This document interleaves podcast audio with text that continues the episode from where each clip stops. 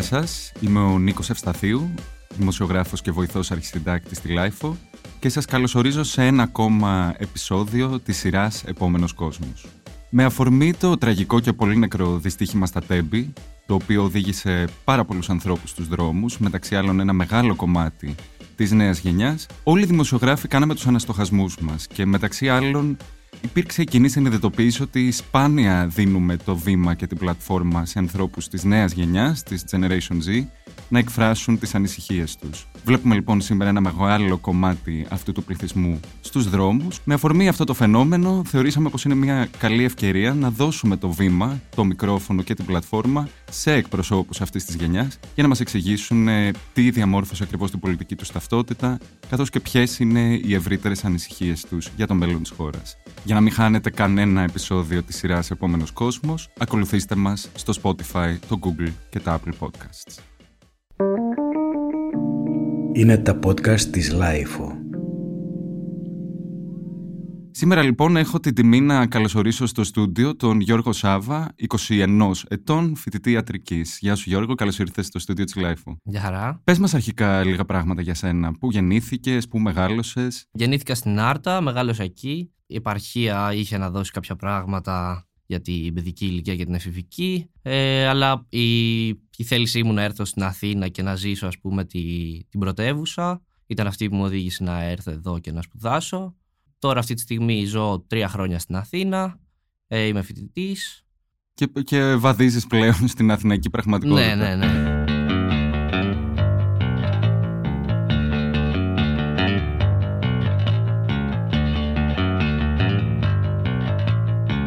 Έχεις λοιπόν κλείσει πλέον τρία χρόνια στην Αθήνα, μου είπες, ναι, σωστά; ναι, ναι, ναι. Ποιες είναι μερικές από τις παρατηρήσεις σου και ήταν τελικά όπως την περίμενες αυτή η αθηναϊκή αστική πραγματικότητα και πόσο εύκολο είναι για ένα νέο άνθρωπο τη σημερινή εποχή; Η Αθήνα ήταν όπως την περίμενα. Ε, δεν είχα δει τόσο τις δυσκολίες της ας πούμε. Ε, αλλά επειδή είχα, είχα, ερχόμουν συνέχεια, είχα φίλους εδώ, είχα μια εικόνα για το πώς κινείται το κέντρο της Αθήνας, αλλά σίγουρα είναι διαφορετικά να ζεις στο κέντρο της Αθήνας και να το βιώνεις μια Δευτέρα πρωί Μμμ. και όχι μια Παρασκευή βράδυ, ας Ναι. πούμε, ή ένα Σάββατο. Ήταν, ήρθα αντιμέτωπος βασικά με πάρα πολλούς άστεγους, ειδικά στην περιοχή που μένω εγώ. Πού Η- είναι; ε, Στα Εξάρχεια μένω. Εξάρχεια. Μμμ. Ε, έχω γνωρίσει πολλούς ανθρώπους οι οποίοι ζουν στο δρόμο. Έχω μιλήσει, έχω μια εικόνα για το πώς, ε, πώς ζουν αυτοί οι άνθρωποι και πώς ε, βιώνουν την Αθήνα Μμμ. σε αντίθεση με το πώς θα έπρεπε να τη βιώνουμε όλοι, ξέρω, ή Ναι. πώς τη βιώνω εγώ. Με ένα κοινωνικό κράτος πρόνοιας. Ναι, ναι, ναι, ναι. Ε, και πώς τη βιώνεις τελικά εσύ και η συνομιλική σου, Δηλαδή, υπάρχει αυτό το φαινόμενο που μου είπες των αστέγων, αλλά υπάρχει και μια ακρίβεια που ακούμε πολύ συχνά ότι κάνει πολύ δύσκολη την πραγματικότητα. Υπάρχουν και τα ενίκια τα οποία ανεβαίνουν ε, αρκετά. Είναι φαινόμενα τα οποία τα παρατηρείς και πώς βλέπεις να επηρεάζουν τη γενιά σου που τώρα, ενώ πρέπει να σπουδάσει, έχει και πρέπει και να επιβιώσει ταυτόχρονα. Σωστά; Ναι, ναι, ναι. Καταρχάς, η δικιά μου γενιά είναι η γενιά η οποία μεγάλωσε γνωρίζοντας ότι δεν υπάρχει ξέρεις, καλύτερο αύριο. Μεγαλώσαμε με τα μνημόνια. Μμμ. Πάντα ε, μετράγαμε και το τελευταίο ευρώ, ας πούμε. Ε, ξέραμε δηλαδή ότι η ζωή δεν είναι εύκολη και δεν ξέ, ότι δεν θα πάνε όλα καλά. Δεν είχατε Και- ψευδεστήσεις. Όχι, δεν είχαμε ψευδεστήσεις, δεν είχαμε τις ψευδεστήσεις που είχαν οι άνθρωποι που μεγάλωσαν το 80 ή το 90 ή το 2000. Μεγαλώσαμε ξέροντας ότι θα είναι δύσκολα. Ε, ωστόσο, ε, ο- όντας φοιτητής, ε, τα χρήματα που έρχονται στο, στο λογαριασμό μου, ας πούμε, την πρώτη του μηνός, θα έπρεπε τώρα να τα διαχειριστώ μόνος μου. Ναι. Ξέρεις, ο, ε, τα ψώνια του σούπερ μάρκετ, το να φάω, το να πρέπει να πληρώσω το νερό, το ίντερνετ, Μμμ. όλα αυτά. Τον τελευταίο χρόνο όμως αυτό έχει γίνει ακόμη πιο δύσκολο, Μμμ. γιατί ε, έχουν ακριβήνει πάρα πολύ ε, και το σούπερ μάρκετ. Ακόμα και μια έξοδο, ας πούμε, να θέλει να βγει κάποιος, έχουν ακριβήνει πάρα πολύ όλα τα, τα προϊόντα της αγοράς. Οπότε αναγκαστικά κα, καταφεύγουμε σε, σε καφενεία. Αυτό επιστρέφεστε στην καφενεία. ναι.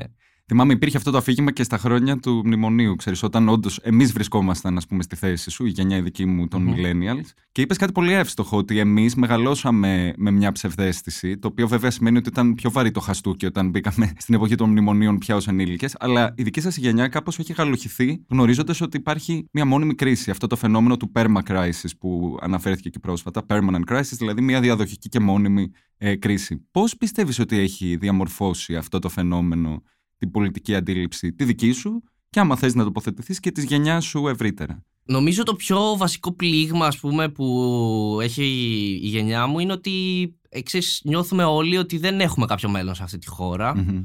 Ότι πώς θα, πώς θα το κάνουμε, πώς θα το καταφέρουμε κάπως να βρούμε μία έξοδο στο εξωτερικό, Μμμ. να πάμε να δουλέψουμε έξω ή να κάνουμε κάποιο μεταπτυχιακό έξω και να μπορούμε να απολαύσουμε την Ελλάδα ε, και τα καλά της Ελλάδας ε, όντας τουρίστες και επιστρέφοντας ε, στις διακοπές και το καλοκαίρι και όλα αυτά. Μμμ. Οπότε υπάρχει α- ακόμα αυτή η τάση φυγής. Ε, Είναι, είναι, είναι πολύ έντονη, ναι. και τη Είναι βλέπεις πολύ και έντονη. στους συμφοιτητές Και σου ή στα άτομα της ειδικά, ηλικίας; σου. ειδικά στη σχολή μου, επειδή γενικά οι φοιτητές ιατρικής έχουν αυτό το χρόνιο πρόβλημα της ε, μεγάλης ε, περίοδος, ε, μεγάλη, της μεγάλης περίοδου ε, αναμονής για την Ναι. ειδικότητα.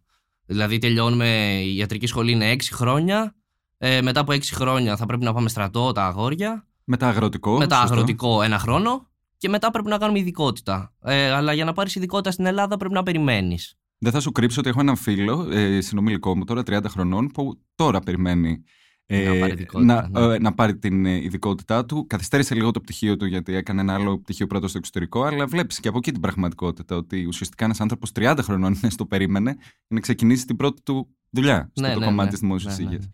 Οπότε ναι, δεν μου κάνει εντύπωση.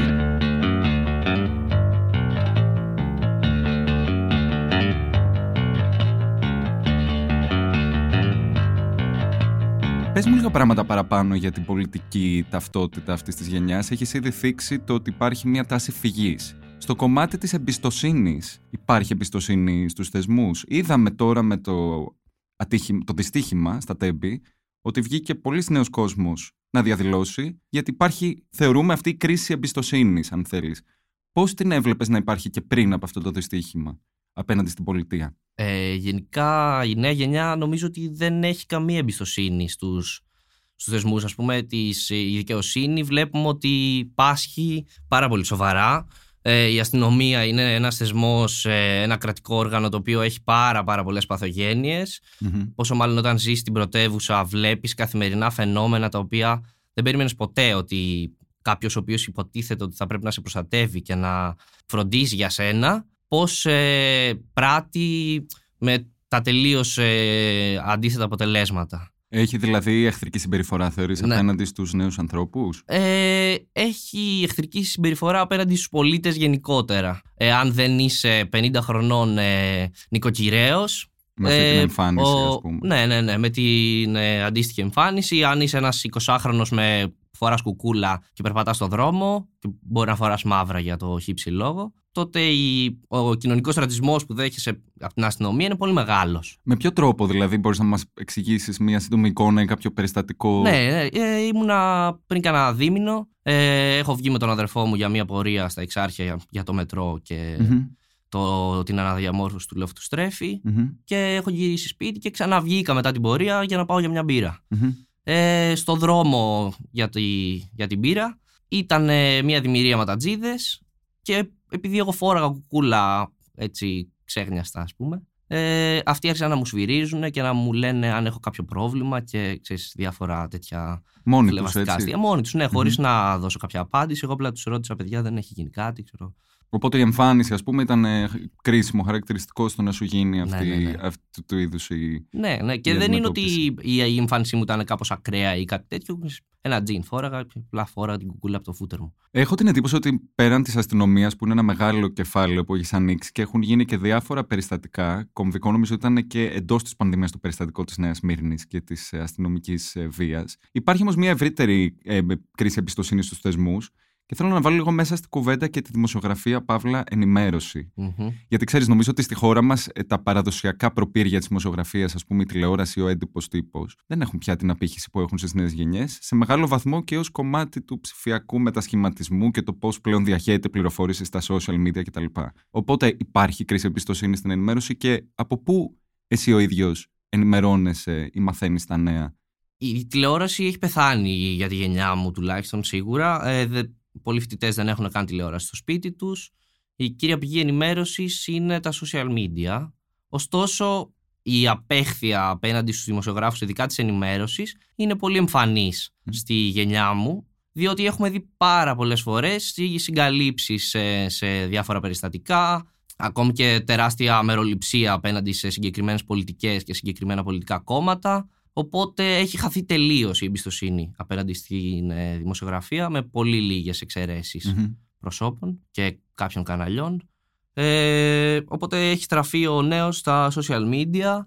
Εγώ προσωπικά επιλέγω το Twitter για την ενημέρωσή μου. Νομίζω ότι είναι ο πιο επικοδομητικός τρόπος να δεις τι πραγματικά συμβαίνει στην πολιτική ζωή της χώρας από μέσα κατά κάποιο τρόπο, γιατί μιλάνε οι ίδιοι οι πολιτικοί και δημοσιογράφοι mm-hmm. τοποθετούνται. Οπότε έχεις πολλές προσλαμβάνουσες, μπορείς να βγάλεις μια πιο έγκυρη άποψη, όχι άποψη, μια πιο έγκυρη. Μια πιο έγκυρη εικόνα. Μια πιο έγκυρη εικόνα, ναι, για το τι συμβαίνει πραγματικά πάνω σε αυτό να σε ρωτήσω κάτι. Απαιτεί λίγο και κριτική σκέψη αυτό, σωστά; Ναι, ναι, ναι. ναι. Ακριβώς επειδή είναι αφιλτράριστα τα ναι, ναι, social, ναι, πρέπει να. να... Οπότε, πώς πώς την εφαρμόζεις εσύ αυτή την κριτική σκέψη σε όλο αυτό το οικοσύστημα που είναι αρκετά μπερδευτικό, ας πούμε, εντός των social; Πώς αξιολογείς ουσιαστικά Πώς αξιολογώ την πληροφορία. Ναι.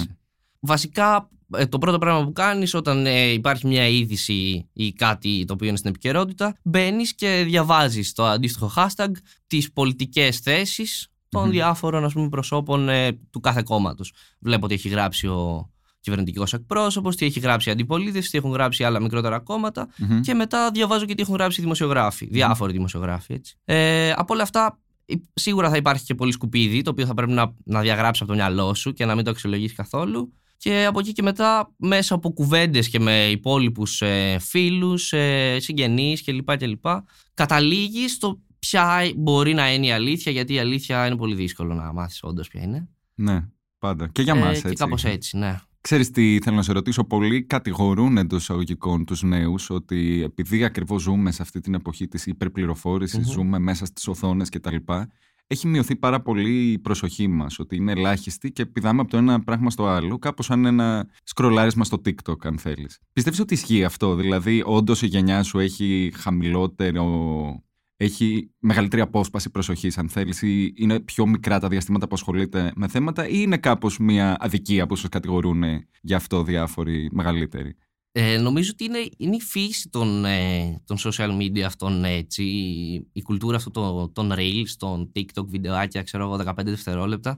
Είναι, είναι η φύση του τέτοια που πραγματικά θα δεις 150 και δεν θα σου μείνει Αυτό νομίζω ότι δεν είναι μοναδικό προνόμιο της νέας γενιάς να έχει απόσπαση προσοχής από το, από το TikTok, αλλά είναι η φύση των ε, social media. Των social ναι. αυτή. Αλλά πιστεύεις ότι η γενιά σου, για παράδειγμα, διαβάζει άρθρα τα οποία είναι μεγαλύτερα ή ασχολείται πιο επικοδομητικά με πράγματα και εκτός αυτού του πλαισίου του, της πολύ γρήγορης πληροφόρησης, ας πούμε; Νομίζω πως ναι. Νομίζω πως ε, ε, τα παιδιά της ηλικίας μου, κυριότερα στο facebook, στο twitter, δεν ασχολούνται πολλά παιδιά στην mm ηλικία μου, ας πούμε, με αυτό. Ακολουθούν σελίδες οι οποίες έχουν ε, μια συγκεκριμένη πολιτική άποψη και ενημερώνονται από εκεί. Ναι, ναι, ναι, ναι. κατάλαβα.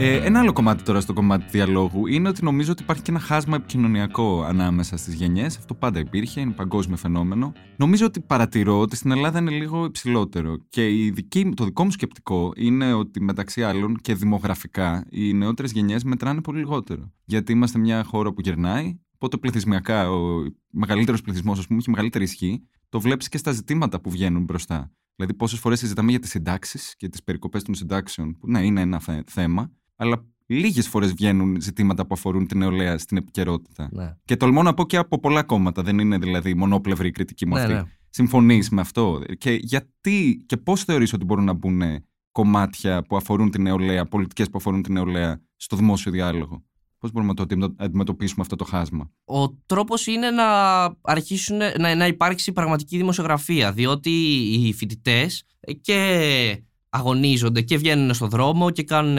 συνελεύσεις στις σχολές τους και συζητάνε μεταξύ τους θέματα τα οποία αφορούν τη, τις, δικιάς, τις δικιάς μας γενιές αλλά δεν υπάρχει, δεν υπάρχει χρόνος, μηντιακός χρόνος, ξέρω, ή mm. χρόνος ειδησιογραφικός στις ειδήσεις και να τις δει και ο άνθρωπος ο οποίος είναι 50 χρονών και να αποκτήσει και αυτός μια άποψη και να πει ότι ξέρεις αυτά τα παιδιά μάλλον έχουν δίκιο ε, οπότε χρειάζονται στήριξη και πρέπει να βγούμε και εμείς στον δρόμο και να παλέψουμε μαζί τους, γιατί στο κάτω-κάτω της γραφής αυτοί δεν έχουν πολλά χρόνια ακόμα. Ξέρω εγώ, ε, αυτή η χώρα σε 20-30 χρόνια θα βασίζεται στους τωρινούς νέους. Ναι. Ε, μέχρι τότε βέβαια μπορώ να πω ότι είναι ένα ερώτημα αν θα δούμε εκπροσώπους αυτής της γενιάς στους ε, θεσμούς που έχουν ισχύει αν θέλεις. Είτε αυτό λέγεται πολιτική είτε δημοσιογραφία. Είναι σπάνιο να βλέπουμε δηλαδή ανανέωση mm-hmm. προσώπων. Συμφωνείς και εσύ σε αυτό; Δηλαδή έχεις κάποιους νέους ανθρώπους της γενιάς σου ή έστω λίγο μεγαλύτερους που βλέπεις ότι είναι στο προσκήνιο;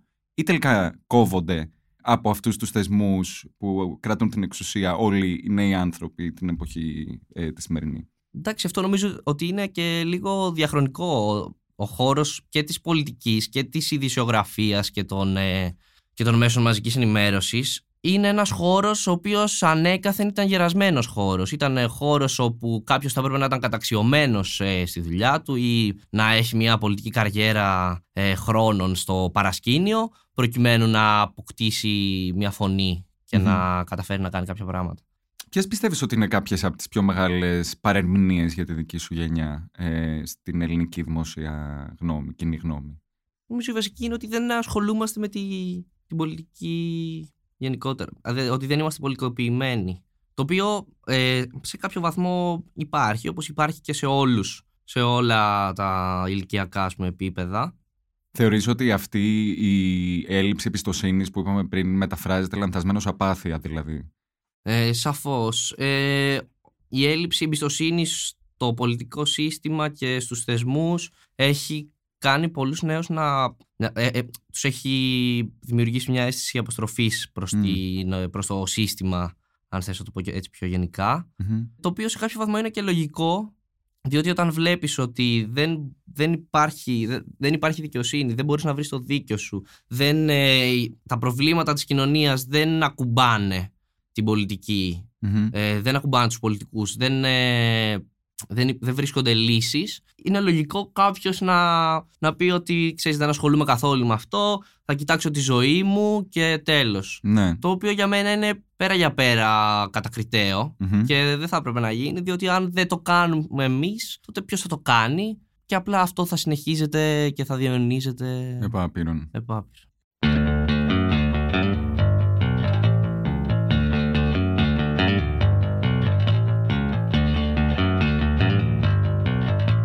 Επειδή υπάρχουν και κάποιοι μεγαλύτεροι που έχω ακούσει να κατηγορούν τις νέες γενιές ότι γκρινιάζουν πολύ κτλ.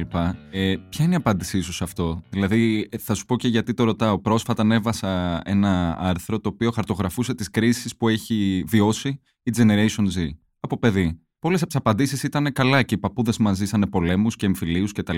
Γιατί πιστεύεις ότι υπάρχει αυτή η αντίδραση, ότι σαν να κατηγορείται, ας πούμε, αυτή η γενιά, ότι επειδή επισημαίνει τα προβλήματά της, αυτό ερμηνεύεται ως γκρίνια. Γιατί πιστεύεις ότι συμβαίνει αυτό; Καταρχάς, ε, δεν είναι. Δεν μου φαίνεται ορθολογικό να συγκριθεί ε, η δικιά μου η γενιά με τη γενιά, ας πούμε, των, ε, που ήταν παιδιά το 40. Δηλαδή, OK, okay, ζήσανε πόλεμο κάποιοι άνθρωποι το 1940, αλλά και το 1940 πέθανε κόσμος από, από πυρετό, ξέρεις, αγνώστου ναι, ναι, ναι. Ε, ζούμε στο 2023 και αυτό δεν μπορεί να ρίξει τις προσδοκίες μας 80 χρόνια πίσω. Ναι. Δεν είναι λογικό. Ε, οπότε, αναλόγως με το σε ποια κοινωνική συνθήκη έχει μεγαλώσει κάποιος, έχει και τις αντίστοιχες προσδοκίες από την πολιτεία. Πόσο δε μάλλον ε, όταν και η εποχή του 40 δεν είναι ότι δεν έχει γραφτεί αρκετά, δηλαδή ότι δεν έχουμε δώσει το βήμα για να μοιραστούμε αυτές τις ιστορίες. Το ερώτημα είναι, το δίνουμε τώρα με την τωρινή πραγματικότητα. Πότε μου λες, μάλλον όχι. Α, ναι, νομίζω πως όχι. Νομίζω πως όχι. Και ακόμα και, και, να, και να συγκρίνουμε αυτά τα δύο, αυτές τις δύο περιπτώσεις, στη μία περίπτωση έχουμε μία πλήρη καταστροφή, όπου ε, από εκεί και πέρα το μόνο που βλέπουμε είναι η ανάπτυξη και καλυτέρευση του τρόπου ζωής ενώ στην άλλη έχουμε ένα, μια, μια καμπή, ένα σημείο καμπής. Πάει μόνο προς τα κάτω. Ναι. Τουλάχιστον η κοινωνία βλέπω ότι δεν ε, έχει σταματήσει να, να εξελίσσεται εδώ και χρόνια. Και δεν υπάρχει αμφιβολία ότι οικονομικά, στο συγκριτικό αυτό πλαίσιο, η γενιά και των millennials αλλά και των, των zoomers, της ε, Generation Z, έχει σίγουρα μεγαλύτερες δυσκολίες να πάρει οικονομικές αποφάσεις από ό,τι είχαν οι προηγούμενες γενιές. Δηλαδή, άνθρωποι που ήταν, είναι, ήταν στην ηλικία τη δική μου, πριν από κάποια χρόνια μπορούσαν να αγοράσουν ένα σπίτι, να πάρουν δάνεια κτλ. Τώρα αυτά είναι πολύ δυσκολότερα έτσι, για τη δική μου τη γενιά. Είδαμε πώς θα είναι και για τη δική σου όταν θα έρθει, θα έρθει αυτή η ώρα. Αλλά ναι, νομίζω ότι αυτή η καμπή είναι πολύ εύστοχο σχόλιο. Δηλαδή, συγκριτικά με τις άλλες γενιές που πάντα ήταν καλύτερη πραγματικότητα από την προηγούμενη, τώρα δεν το βλέπουμε αυτό να συμβαίνει απαραίτητα. Μα ναι, ε, πριν από 30 χρόνια, αν ήσουν 30-35 χρονών, θα έπρεπε να έχεις παντρευτεί, ξέρεις, να έχεις πάρει ένα αυτοκίνητο, να ε, χτίζεις σπίτι και η ζωή να έχει μόνο καλά από εδώ και πέρα. Ναι. Πλέον, αν είσαι 30-35 χρονών, το βλέπω και από γνωστούς μου και φίλους μου, ότι όχι απλά δεν είναι εφικτό κάτι τέτοιο. Δεν υπάρχει καν στο μυαλό των ανθρώπων. Και για μένα είναι και λογικό, διότι δεν γίνεται ένας άνθρωπος ο οποίος είναι 30 χρονών και ζει με 800 ευρώ και 1000 ευρώ το μήνα στην πρωτεύουσα να σκεφτεί τέτοια πράγματα. Είναι απλά σε ένα κάπου μακρινό μέλλον, ας πούμε. Ναι, ναι, ναι, ναι. Και όλο και πάει παραπέρα. Ναι, ναι. Επειδή ασχολείσαι με την ιατρική και πολύ πιθανό να μπεις και μέσα στο δημόσιο σύστημα υγείας ε, πολύ σύντομα για να κάνεις ναι, τι πρακτικέ. Θέλω, δεν θέλω, θα μπω. Ήδη είμαι στα νοσοκομεία, έχουμε ξεκινήσει κλινικές. Ε, στην ουσία κάνουμε κάτι σαν πρακτική, κάποια μαθήματα δηλαδή γίνονται στους θαλάμους με τους ασθενείς και αναγκαστικά θα το, θα το φάω και στη μούρη στα χρόνια της ειδικότητας. Θα το επιδιώξεις μετά αφού ολοκληρωθεί αυτό να μπει στο δημόσιο σύστημα υγείας ή σκέφτεσαι να κάνεις κάτι άλλο με την ιατρική; Ε, δεν ξέρω καθόλου. Δεν ξέρω. Το σκέφτομαι και για έξω ε, και, για τα, και, την, και για την ειδικότητα ίσως. Αλλά είναι αν δεν αλλάξει κάτι τραγικά τα δημόσια νοσοκομεία παρόλο που κάνουν φοβερή δουλειά οι άνθρωποι οι οποίοι δουλεύουν έχουν φοβερή υπομονή και δείχνουν φοβερή ε, ευαισθησία για τους ασθενείς τους ε, όποιοι και αν είναι αυτοί με τεράστιο σεβασμό και πολύ, πολύ αγάπη είναι, είναι πάρα πολύ εξαντλητική η, το lifestyle. Είναι πάρα πολύ εξαντλητικό το lifestyle του, του Έλληνα ε, γιατρού σε, σε νοσοκομείο. Σε δημόσιο νοσοκομείο. Γιατί είναι, είναι πολλές οι ώρες. Ε, οι άνθρωποι δουλεύουν εφημερίες ε, 24 ώρα ολόκληρα ε, και σε, αυτά τα, σε αυτές τις ώρες θα πρέπει να είναι παραγωγικοί, να, είναι, ξέρεις, να έχουν και ένα ανθρώπινο πρόσωπο το οποίο πολλές φορές από την εξάντληση και μόνο είναι αδύνατο να συμβεί. Ναι. Ε, άνθρωποι σε ράτζα, μετά από μια εφημερία δηλαδή του λαϊκού, ξέρω εγώ, που είναι το πανεπιστημιακό εκεί στη σχολή μας δίπλα, ε, δεν υπάρχει περίπτωση ο διάδρομος να είναι διάδρομος. Είναι ράτζα ολόκληρος ο διάδρομος. Mm. Συν εξτρά κρεβάτια σε κάθε, σε κάθε κλίνη. Οπότε Αλλά... βλέπεις υποστελεχωμένη εσύ. Είναι, είναι, είναι, είναι υποστελεχωμένη, είναι υποαμοιβόμενος ο χώρος στο δημόσιο τομέα. Ε, στο, τα, οι γιατροί του ΕΣΥ πληρώνονται πολύ λιγότερα χρήματα από αυτά που θα μπορούσαν να πληρώνονται αν ήταν στο εξωτερικό και από αυτά που αξίζουν πραγματικά.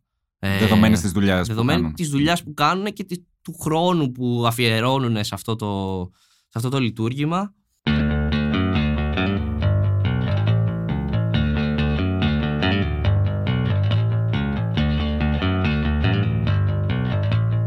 Πάμε τώρα να, να αλλάξουμε λίγο την κουβέντα ε, και να μας πεις λίγα πράγματα για το ευρύτερο lifestyle, θα έλεγα, της Generation Z. Δηλαδή, ποιες είναι μερικές από τις συνήθειες των ανθρώπων της ηλικίας σου στην πόλη και πού κατά κύριο λόγο συχνάζεις μαζί με τις ε, παρέες σου εντός του αστικού ιστού; Δεν ξέρω. Ε, δεν, δεν μπορώ να πω ότι το δικό μου lifestyle είναι αντιπροσωπευτικό, αντιπροσωπευτικό για, ναι. το, για τη γενιά μου.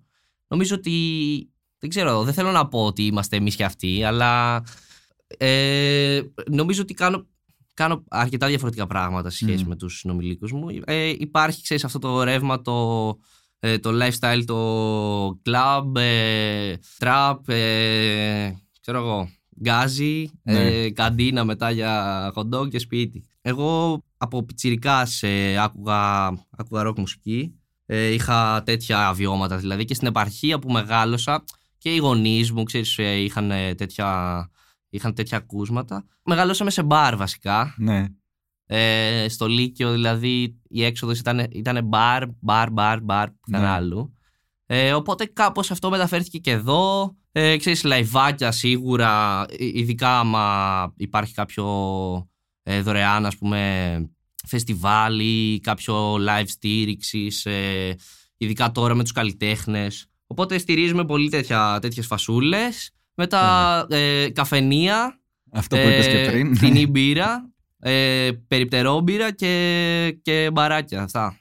Πάντως είπες κάτι πολύ εύστοχο και θέλω να το επαναλάβω ότι δεν χρειάζεται να είμαστε τόσο μονοδιάστατοι στο πώς κοιτάμε τις νέες γενιές. Δηλαδή, εσείς τώρα έχετε το φαινόμενο ναι, της δεν τραπ. είμαστε όλοι οι ίδιοι, εσύ. Ποτέ δεν είμαστε όλοι οι ίδιοι. Και επίσης, άμα δούμε κάπως ιστορικά τις υπερβολές, έχει πλάκα γιατί βλέπεις ότι η μουσική που ακουγόταν όταν εγώ ήμουν παιδί, ας πούμε, στα 2000, που ήταν το hip hop του Eminem ή ακόμα και τα τραγούδια της Britney. Ναι, οι ναι, ναι. προηγούμενες γενιές τα κατηγορούσαν ότι αυτά είναι τόσο υπερσεξουαλικά ας πούμε και πώς αλλάζουν τις νέες γενιές και βάζουν κακές ιδέες στο μυαλό τους. Νομίζω ότι πάντα επαναλαμβάνεται αυτός ο διάλογος που κάπως θεωρούμε κάποια φαινόμενα Ε, είναι, επικίνδυνα. είναι η κόντρα του συντηρητικού μεσήλικα και του, του πιτσιρικά που θέλει να τα αλλάξει όλα. Ναι, ναι, ναι, Ε, μπράβο. Ναι, νομίζω πάντα θα γίνεται. Δεν Κάπως νομίζω να αλλάξει διαχρονικό. ποτέ. Ακόμα και οι ίδιοι οι, οι, οι χιπχοπάδες, ας πούμε, το 2000 τους κατηγορούσαν και τους δείχνανε με το δάχτυλο επειδή φοράγανε φαρδιά και ξέρω εγώ τι. Ε, πλέον ε, κατηγορούν την trap μουσική για, για τέτοια πράγματα, Ναι, για, ότι, ναι, ναι. για υπερσεξουαλικοποίηση,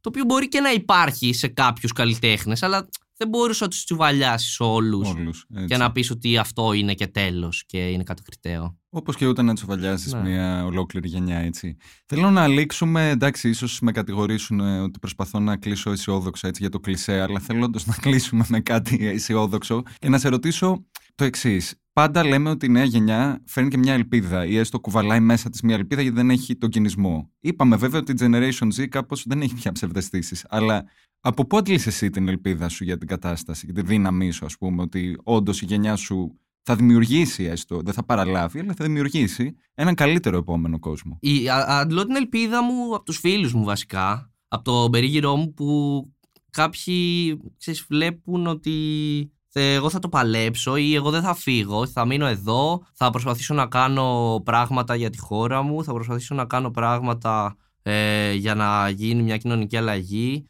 να υπάρξει ξέρω εγώ, ένα καλύτερο αύριο. Α, αντλώ επίσης ελπίδα από το να, να βγαίνω έξω σε μια διαδήλωση και να βλέπω πάρα πολλούς ε, νέους ανθρώπους.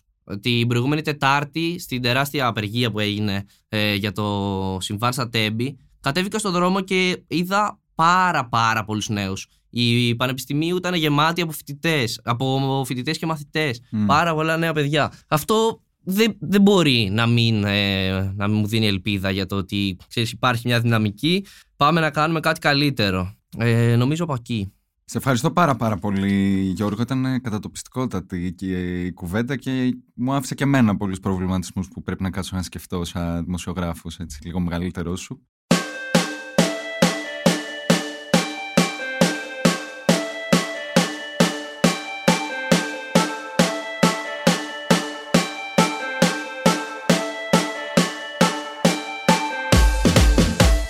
Ακόμα επεισόδιο της σειράς Επόμενος Κόσμος. Για να μην χάνετε κανένα επεισόδιο, ακολουθήστε μας στο Spotify, στα Apple και τα Google Podcasts. Ηχοληψία, επεξεργασία και επιμέλεια, Φαίδωνας Κτενάς και Μερόπη Κοκκίνη. Ήταν μια παραγωγή της LiFO. Είναι τα podcast της LiFO.